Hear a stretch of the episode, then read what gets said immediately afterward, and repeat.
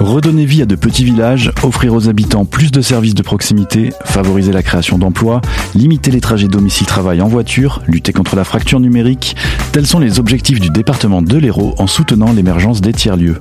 Ces espaces collaboratifs sont de vrais atouts pour dynamiser les territoires et créer du lien social. Ils peuvent ainsi poursuivre différentes vocations, lieux de convivialité avec de nombreuses activités, espaces de coworking, laboratoires de fabrication ou Fab Lab, ou encore tiers-lieux d'expérimentation et d'innovation. À travers ce magazine, Radio Campus Montpellier vous propose de partir à la découverte de trois tiers-lieux héroltais, La Palanquée, La Grange et Les Rives, un tiers-lieu en devenir. Avant ça, nous avons rencontré Claudine Vassas-Mégerie, vice-présidente du département délégué aux solidarités territoriales, à la transition numérique et à l'innovation, qui nous a parlé de la politique du département en matière de tiers-lieux. Un tiers-lieu, pour moi, ce sont des projets très diversifiés, hein, puisqu'à l'intérieur, euh, des tas d'activités peuvent y être développées. Mais l'idée, c'est à la fois d'être entre un petit peu le travail et le domicile, avec euh, un endroit accueillant dans lequel on peut travailler, dans lequel on peut échanger et euh, développer des projets ou des, des objets, des, une activité professionnelle. Alors justement, ce terme tiers-lieu, il vient d'un philosophe américain, Ray Oldenburg, qui parlait dès 1989 de third place, à savoir un endroit entre le domicile et le travail. Alors est-ce qu'on peut, selon vous, parler d'une évolution de la société française et du fait que les barrières entre le domicile et le travail ne sont peut-être plus aussi distinctes qu'avant? Oui, je crois qu'aujourd'hui, bon, évidemment, le Covid a accentué, et puis peut-être les, au niveau métropolitain, peut-être les embouteillages, également les longs trajets. On sait que de plus en plus de personnes habitent euh, loin de leur lieu de travail et euh, entre être en télétravail de manière isolée chez soi ou être dans un lieu à proximité euh, en pouvant rencontrer d'autres personnes, ça peut être une solution qui, qui isole moins et qui permet de à la fois d'avoir des atouts, de ne pas euh, avoir ces longs trajets qui polluent et qui font perdre du temps et, se créer un nouveau réseau à proximité de chez soi. Alors les tiers-lieux sont très importants pour le département de l'Hérault qui en a fait un de ses 13 engagements de son mandat. Quelle est la politique du département en matière de tiers-lieux? Et est-ce que vous, pouvez un petit peu nous parler des objectifs? Alors, c'est vrai que le soutien au tiers-lieu était un, engagement de campagne. Euh, pour nous, euh, pour le moment, nous l'avons pris sous l'angle plutôt euh, numérique et cohésion sociale, parce que souvent, dans les tiers-lieux, il y a cette partie de numérique. Les gens ont accès à des ordinateurs, à de l'équipement, et euh, au département, nous sommes, euh, ça fait partie de nos compétences, l'insertion, la cohésion sociale.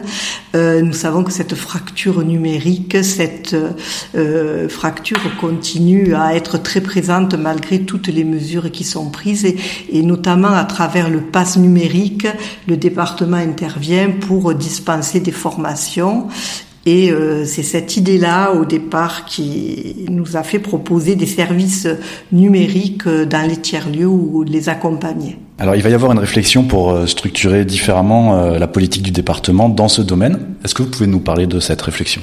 Oui, évidemment, nous nous rendons compte que euh, le versant euh, numérique euh, n'est pas suffisant et que ça serait intéressant de soutenir les tiers-lieux sous d'autres aspects.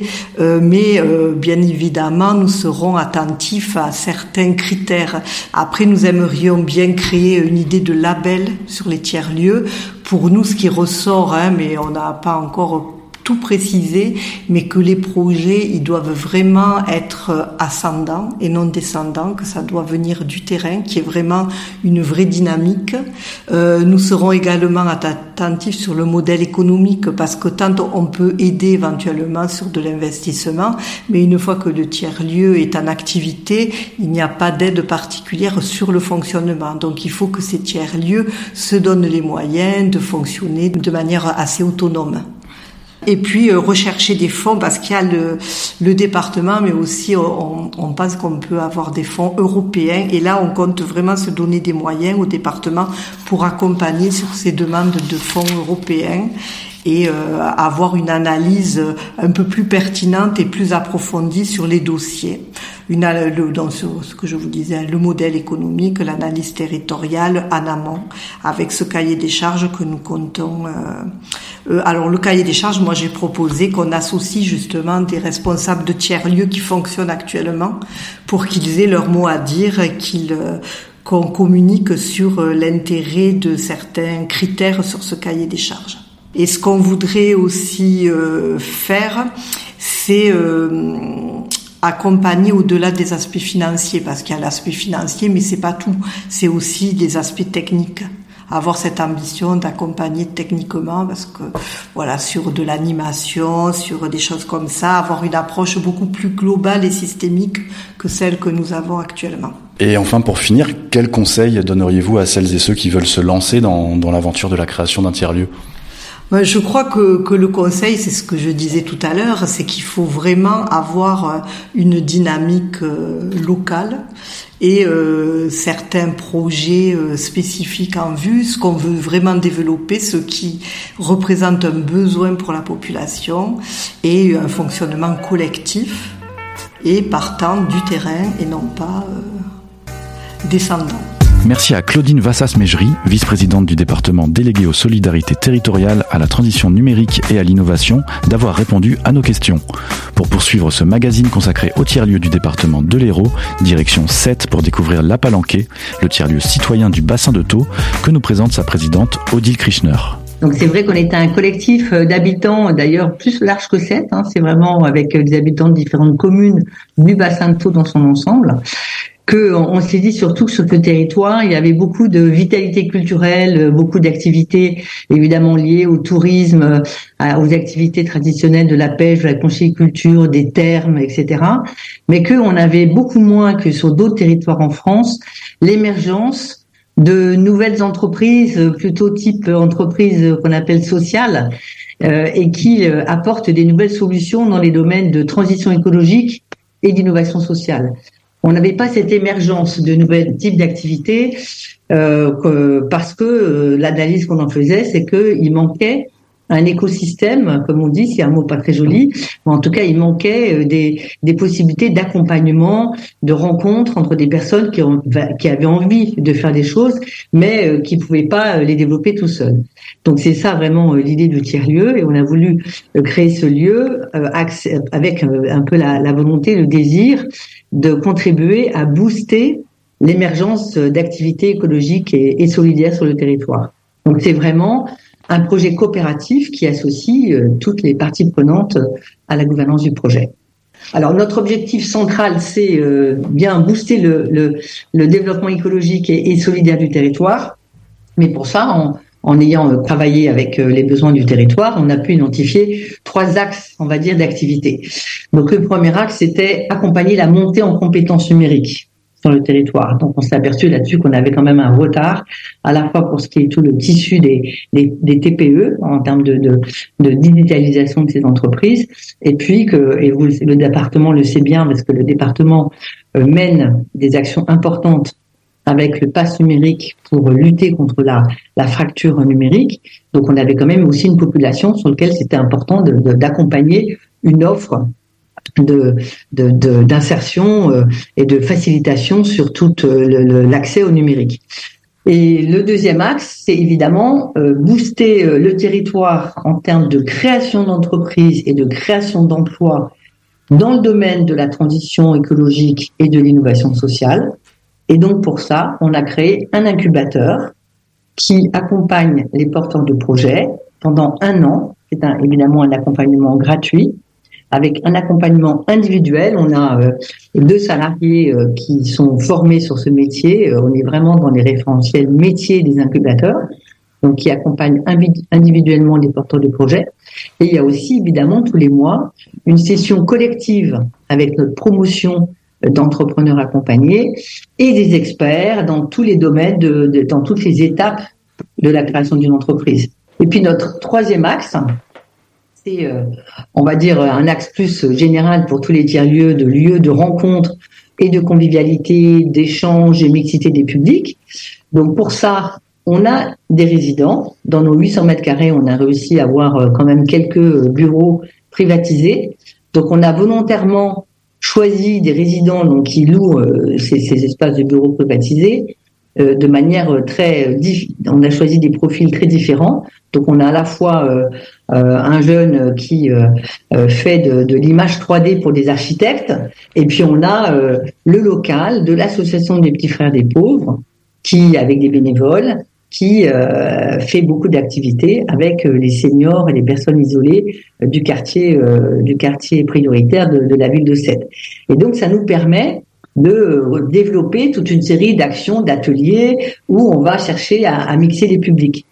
Donc, dans cet axe de convivialité, il y a ce choix des résidents, y a aussi, on a créé bien sûr un café-cantine, on a un espace d'événementiel de, plus de 100 mètres carrés au rez-de-chaussée, avec euh, une, offre de café-cantine pour la restauration de midi. Hein, c'est aussi l'idée que n'importe qui, tout le monde est invité à venir déjeuner à la Palanquée et à venir euh, découvrir comme ça les activités humaines.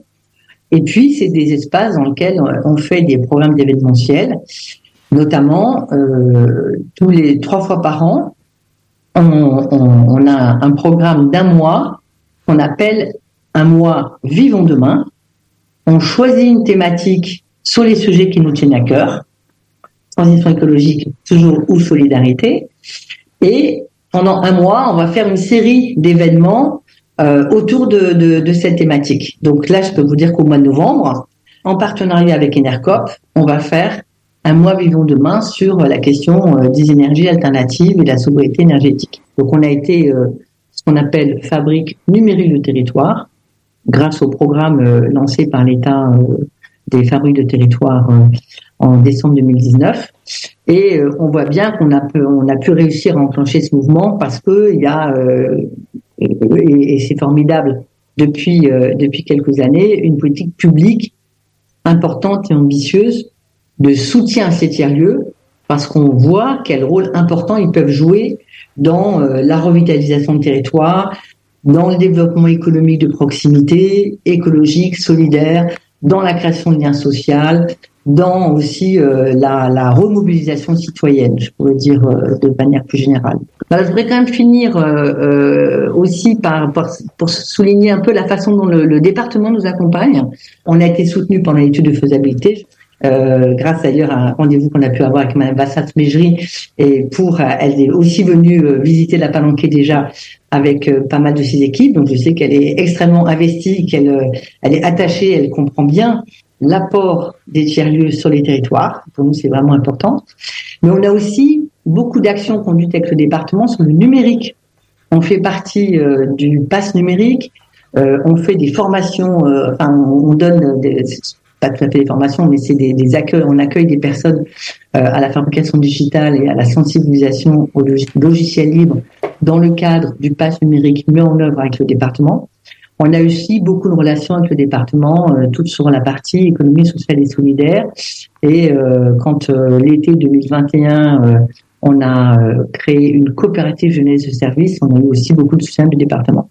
Voilà, donc pour nous, c'est, on a vraiment une vision des tiers-lieux comme un outil de développement territorial qui œuvre pour, euh, vous l'avez compris, hein, pour euh, plus de solidarité, plus de liens, plus d'activités écologiques sur le territoire. Et pour ça, c'est pour nous très important que ça soit mené et vraiment animé par des collectifs d'habitants et d'acteurs du territoire, mais qu'en même temps, il soit reconnu par les pouvoirs publics locaux et soutenu par les pouvoirs publics locaux. Et c'est grâce à ça, et moi j'y crois beaucoup, que les tiers-lieux vont pouvoir se renforcer et se développer. Nous venons d'écouter Odile Krishner, présidente de la Palanquée, dans ce magazine consacré au tiers-lieu dans le département de l'Hérault. Vous pouvez retrouver toutes les informations sur la Palanquée sur le site www.lapalanquée.org. Tout de suite, direction un autre lieu, les Rives, aux alentours du Kélar, que nous présente son président Didier Agussol. L'initiative du projet, c'est la mairie des Rives.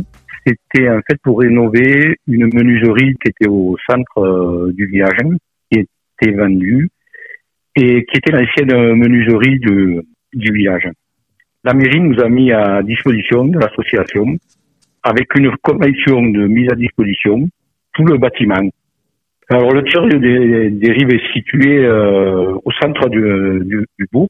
L'aménagement du, du lieu a été euh, créé par la, la mairie avec euh, un but de, de favoriser euh, une bibliothèque, hein, un lieu cuisine, un lieu coworking et un lieu euh, café associatif. À travers ces lieux, quelles, quelles activités proposez-vous actuellement au, au tiers-lieu des Rives? La bibliothèque euh, est ouverte deux jours par semaine.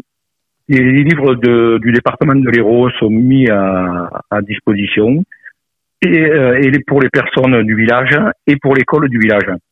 Euh, l'école vient euh, faire ses ateliers un jour par semaine avec l'institutrice, les ateliers lecture. Après, les ateliers cuisine euh, sont en train de se mettre en place. Pour le moment, c'est des bénévoles qui font fonctionner les ateliers cuisine. Dans un prochain temps, c'est des professionnels qui vont venir pour euh, donner des cours de cuisine. Le numérique, il est mis à, à disposition des, des, gens qui sont euh, intéressés. Et là, on peut pratiquer le, le, le, télétravail. Il y a une salle de, de réunion où on peut pratiquer la vidéoconférence. Le, prix des, des, adhésions est de 10 euros. Et en ce moment, nous avons 60 adhérents sur l'association. Quels sont, selon vous, les, principaux objectifs euh, de ce tiers-lieu? Les principaux objectifs, ça serait de, c'est surtout qu'on puisse rendre euh, le service aux, aux, adhérents, parce que comme on est éloigné, là, c'est pas évident. Euh, si les gens prennent l'habitude de, faire du télétravail, ça évite des kilomètres. Hein. Et bon, ce serait c'est un lieu aussi pour tisser des liens sociaux et intergénération. Quoi. Le plus important, ce serait ça, c'est de, de, de, le, maximum de, de, jeunes, de jeunes et de, de vieux qui se sentent impliqués dans l'association. Donc vous pensez que ça a un sens particulier d'avoir un, un, tel lieu dans une zone euh, plutôt plutôt rurale? Je pense oui que c'est un point de rencontre. Je vois que euh, le café associatif le, le vendredi soir euh, marche très bien, euh, où les gens viennent régulièrement discuter, euh, jouer aux cartes le soir, surtout les, les soirées d'hiver où euh, il fait nuit de bonheur. Hein. Dans nos villages, il n'y a pas grande animation. Et euh, ça commence à prendre un peu d'ampleur. quoi. Enfin, pour terminer, est-ce que vous pouvez nous parler de vos pistes de développement? On a, prévu euh, quelques, quelques animations. On va aller rencontrer euh, un apiculteur de, de Seille qui nous fera euh, visiter sa, sa miellerie et comment il confectionne le miel. Après, on est, on va aller voir, euh, on allait visiter un, chez un agriculteur un élevage de, de chèvres à Angora avec son, son atelier de, de, de confection de, de pulls en moire. En fin d'année, avec euh, la communauté des communes de, de, on va proposer une animation euh, théâtrale, mais là, ça sera plus euh, début d'année 2024. Alors, dans l'avenir, enfin, pour 2024, hein, on va essayer de mettre en place euh, des parcours cyclistes pour euh, essayer de, de mettre une animation autour du vélo. Pour terminer ce magazine consacré au tiers-lieu du département de l'Hérault, nous sommes partis au Causse de la Selle pour découvrir Lagrange, un ancien mas investi depuis plus de 15 ans par l'association Bouillon Cube. Élise Armentier, co-directrice et programmatrice, nous parle de l'histoire et des nombreuses activités que propose Lagrange. Élise Armentier, effectivement, co-directrice de l'association Bouillon Cube qui a été créée en 2006 avec ma collègue Claire Pitot, et pas que elle, puisqu'on était un, bon collectif de, personnes bénévoles et, salariés. Moi, mon rôle, c'est euh, co-directrice et programmatrice, euh, mais en fait, on fait un, peu un peu tout. c'est très très polyvalent comme poste parce qu'effectivement, on est dans l'animation aussi euh, des réseaux au niveau régional. On travaille évidemment en équipe, donc il y a aussi toute la gestion de l'équipe, des autres salariés avec qui on travaille. Il y a la gestion ici du tiers-lieu, donc tout, sur toute la partie logistique, on va dire, euh, réservation, euh, lien avec les coopérants, coopérantes qui viennent travailler ici. Il y a toute la partie euh, artistique et culturelle, médiation, euh, mise en place des projets, enfin voilà, en gros tout ce qui est euh, le rôle d'une personne qui fait chargé de, voilà de production, chargé de projet dans un projet comme comme celui-là qui est assez vaste et et, intense. Bouillon Cube a investi la Grange en, 2006, euh, à une quarantaine de kilomètres de Montpellier, au cause de la Selle, dans l'objectif donc de créer un projet social, culturel et économique, alliant travail, qualité de vie et liens humains. Est-ce que vous pouvez nous raconter euh, la naissance et l'évolution de ce projet pendant ces 17 ans d'existence Alors, l'idée première, c'était vraiment d'être sur un projet euh, d'éducation populaire qui mixait euh, trois axes d'activité, un axe culture, un axe jeunesse et un axe Europe. Ça, c'est vraiment les trois axes historiques à la création de l'association. Il y avait déjà cette envie de créer la transversalité entre euh, trois axes d'activité.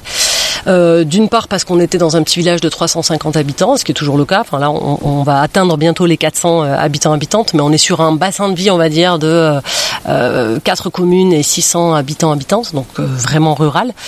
Euh, du coup, il y avait vraiment cette envie de pas être dans une niche et dans une spécificité, mais de pouvoir ben, répondre aux envies et aux besoins ici du territoire, qui était assez fort puisqu'il n'y avait pas grand-chose quand on est arrivé. Et puis dans un deuxième temps, quand on a commencé à stabiliser la structure, donc ça c'est au bout de 10 ans, 12 ans, 15 ans, on a un peu levé la tête parce qu'on commençait à être bien soutenu par les collectivités, par les partenaires financiers, par l'État. Et, et, aussi par le public qui nous suivait beaucoup, euh, on s'est rendu compte qu'il y avait beaucoup de choses qui se passaient sur notre territoire euh, qu'on appelle Cosse et Vallée de la Buège, donc les quatre communes dont je parlais, et euh, pas mal de structures qui venaient de se créer, que ce soit des structures dans la restauration, dans l'hôtellerie, dans dans l'écotourisme, dans le social, dans l'artisanat, dans la, des, des, compagnies artistiques aussi évidemment. Et on s'est dit bah tiens il y a peut-être quelque chose à faire ici avec ce territoire et cette dynamique il faut en profiter parce qu'on n'est plus seul sur le territoire et du coup il faut qu'on fasse avec ça. Donc on a commencé à partir de cette dynamique de tiers-lieu qui a été inaugurée euh, l'an dernier en 2022 mais qui a été lancée en septembre 2021 avec l'idée de proposer euh, de venir de continuer à enrichir ce qui se passait déjà sur ce territoire et du coup de proposer des espaces de travail donc avec euh, un co-bureau, des bureaux partagés, un, un studio d'enregistrement, une cuisine professionnelle, des espaces de travail pour faire autant des réunions que des résidences artistes par exemple. Euh, voilà et tout ça est venu dans un dans un troisième temps et, et voilà ça s'est structuré à partir de 2021. Est-ce que vous pouvez nous décrire euh, ce lieu, ses, particularités, son infrastructure et puis son emplacement géographique? Oui. Alors euh, sa particularité, c'est que c'est un vieux euh, corps de ferme du XIIe siècle, tout en pierre, qu'on est situé donc au Cos de la Selle, dans la vallée, dans le sur le territoire Cos et vallée de la Buège. donc quatre petites communes qui font partie de la communauté de communes du Grand Pic Saint-Loup. et on est très éloigné finalement, et les, les quatre communes les plus éloignées de cette communauté de communes, parce qu'on est aussi coupé par l'Hérault, le, le, fleuve de l'Hérault, qui est, qui en fait quand on monte au, après Saint-Martin de Londres, on traverse, euh, on traverse ce fleuve et puis on remonte de l'autre côté sur un petit cos et euh, c'est vraiment les premiers cos avant le cos euh, Larzac et ensuite le cos Méjean, le cos Sauveterre. Donc on est vraiment sur ce petit plateau un peu éloigné de, tout le monde et on est à une vingtaine de minutes finalement de de Ganges, du bassin du bassin de, Gignac, Agnan et de Saint-Martin. Donc on est assez bah, de services, des propositions d'offres et autres. Le tiers-lieu Lagrange se définit comme un, outil au service d'un territoire. Euh, concerts, résidence d'artistes, euh, échanges européens, ateliers pour les plus jeunes, studio d'enregistrement, euh, le côté tiers-lieu aussi bien sûr. Euh, vous l'avez déjà plus ou moins fait, mais est-ce que vous pouvez nous, parler des, différents, des principaux champs d'action que, vous proposez ici? Bah, L'idée c'était vraiment justement de pas de, de pas rester sur une spécificité. Alors on a une spécificité quand même culture parce que de par notre activité culturelle qui existe depuis 17 ans. Avec une programmation, de l'accueil d'artistes en résidence, de l'accompagnement à la création, euh, toutes, les, toutes les phases de projet de territoire avec les artistes, donc euh, de la médiation aussi avec les écoles, avec les publics sur le territoire. Donc tout ça, c'est effectivement existant et c'est vraiment notre ADN. Mais comme je le disais au début, on a aussi euh, l'envie de travailler vraiment avec des, des, partenaires européens, de travailler avec toute la partie sociale, jeunesse, et du coup tout ça, ça existe depuis le début. Et le, le tiers-lieu est venu en fait juste euh, finalement mettre une appellation, euh, mais ça fait vraiment partie. souvent on dit que euh, faire tiers-lieu, ça fait partie vraiment de l'ADN de, de, de, Bouillon Cube depuis sa création. mais il y avait vraiment cette idée de pouvoir accueillir des structures totalement multisectorielles. Donc il y a un assureur ici, il y a une gestionnaire d'une entreprise de location de canoë, il y a beaucoup de chercheurs et de chercheuses, il y a un entomologiste. Enfin voilà, donc il y avait vraiment cette idée d'être ouvert à, à, tout le monde et de pas de paille dans une niche. Ça aurait été dommage parce qu'on n'aurait pas pu accueillir euh, tout le monde. Alors, euh, vous proposez une programmation culturelle donc euh, très riche. De quelle manière Bouillon Cube et Lagrange sont soutenus par, les collectivités? Eh ben, on a assez bien soutenu. Hein. On a un budget qui avoisine les 400 000 euros là maintenant. On va dire qu'on a presque 80% qui sont des qui sont du financement public. On est aidé par les collectivités, que ce soit la communauté de communes du Grand Pic Saint-Loup, la commune du Cos de la Selle, évidemment, à sa, mesure, le département de l'Hérault, la région euh, Occitanie, euh, l'État aussi, pas mal de services de l'État, que ce soit sur la partie sociale, jeunesse, le Fonds de développement vie associative, la NCT aussi, l'Agence nationale de la cohésion des territoires, avec une labellisation de fabrique de territoire qui a eu lieu euh, en 2020. on est financé aussi par la DRAC sur la, partie pôle innovation territoriale, sur tout ce qui est justement médiation territoire et lien avec les artistes et tout le projet tiers-lieu. voilà, donc on est on est vraiment très soutenu par les par les collectivités. C'est euh, c'est un travail de longue haleine et on continue à travailler euh, voilà main dans la main et en bonne intelligence, même si c'est pas tout le temps simple et qu'il faut batailler tout le temps parce que parce que voilà on est tout le temps en train de remettre en en de, de oui de défendre aussi notre projet parce que parce que c'est pas simple aussi euh, voilà les financements publics il faut aller les chercher il faut les défendre mais c'est mais c'est une vraie relation intéressante et, et intelligente en tout cas là nous on en est au bout de 17 ans voilà. Et après, il y a une petite part, nous, d'autofinancement euh, qui est liée à la billetterie et puis euh, voilà au bar quand, quand, on fait les soirées notamment. Euh et de la formation aussi, parce qu'on développe quand même pas mal tout ce qui est euh, accompagnement et formation. C'est un volet qui est un peu plus neuf, mais qui s'est développé avec euh, notamment le tiers-lieu depuis deux ans. Donc on fait pas mal de formations. Là, on, en fait une avec l'ARDEC euh, sur justement la recherche de financement public, parce que vu qu'on a une spécificité, c'est qu'on a une multicasquette, enfin on a des multicasquettes en termes de financement. on a plein de, de microfinancements et des moins micro, mais c'est comment aller chercher justement des financements divers et variés quand on est une structure hybride comme la nôtre. Et pour terminer, est-ce que vous pouvez nous donner les informations pratiques Comment retrouver et suivre votre euh, programmation euh, Comment venir vous voir Comment rejoindre le projet? Alors, euh, on a bah, évidemment, on est sur les réseaux sociaux, on a un site internet qui est assez bien fait euh, avec des onglets où on essaye justement d'être le plus exhaustif possible et de bien présenter les différents axes de, de la de l'association et pas que la partie culturelle qui est peut-être la plus connue, mais de montrer aussi qu'il y a tout le reste, donc toute la partie jeunesse, la, partie animation locale, la partie tiers-lieu. Euh, donc sur notre site internet www.bouilloncube.fr, euh, il y a possibilité de nous envoyer des mails aussi. On propose euh, en tout cas en lien avec le tiers-lieu, des visites apprenantes euh, tous les derniers jeudis du mois de 10h30 à midi et demi, avec possibilité de manger sur place avec nous pour vraiment échanger sur la question de tiers-lieu, qu'on soit euh, futur porteur, porteuse de projet ou personne intéressée par le tiers-lieu et parvenir travailler ici même. Voilà, et puis après, bah, sur les réseaux sociaux, comme je disais, on est présent. Euh, et puis ne pas hésiter, si on est intéressé par être bénévole, à faire partie de l'équipe, que ce soit sur les activités annuelles, hivernales, avec le VS La Boussole, ou que ce soit sur euh, la programmation culturelle euh, de mai jusqu'à fin septembre, avec grand plaisir. C'était un magazine réalisé par Radio Campus Montpellier, consacré au tiers-lieu dans le département de l'Hérault.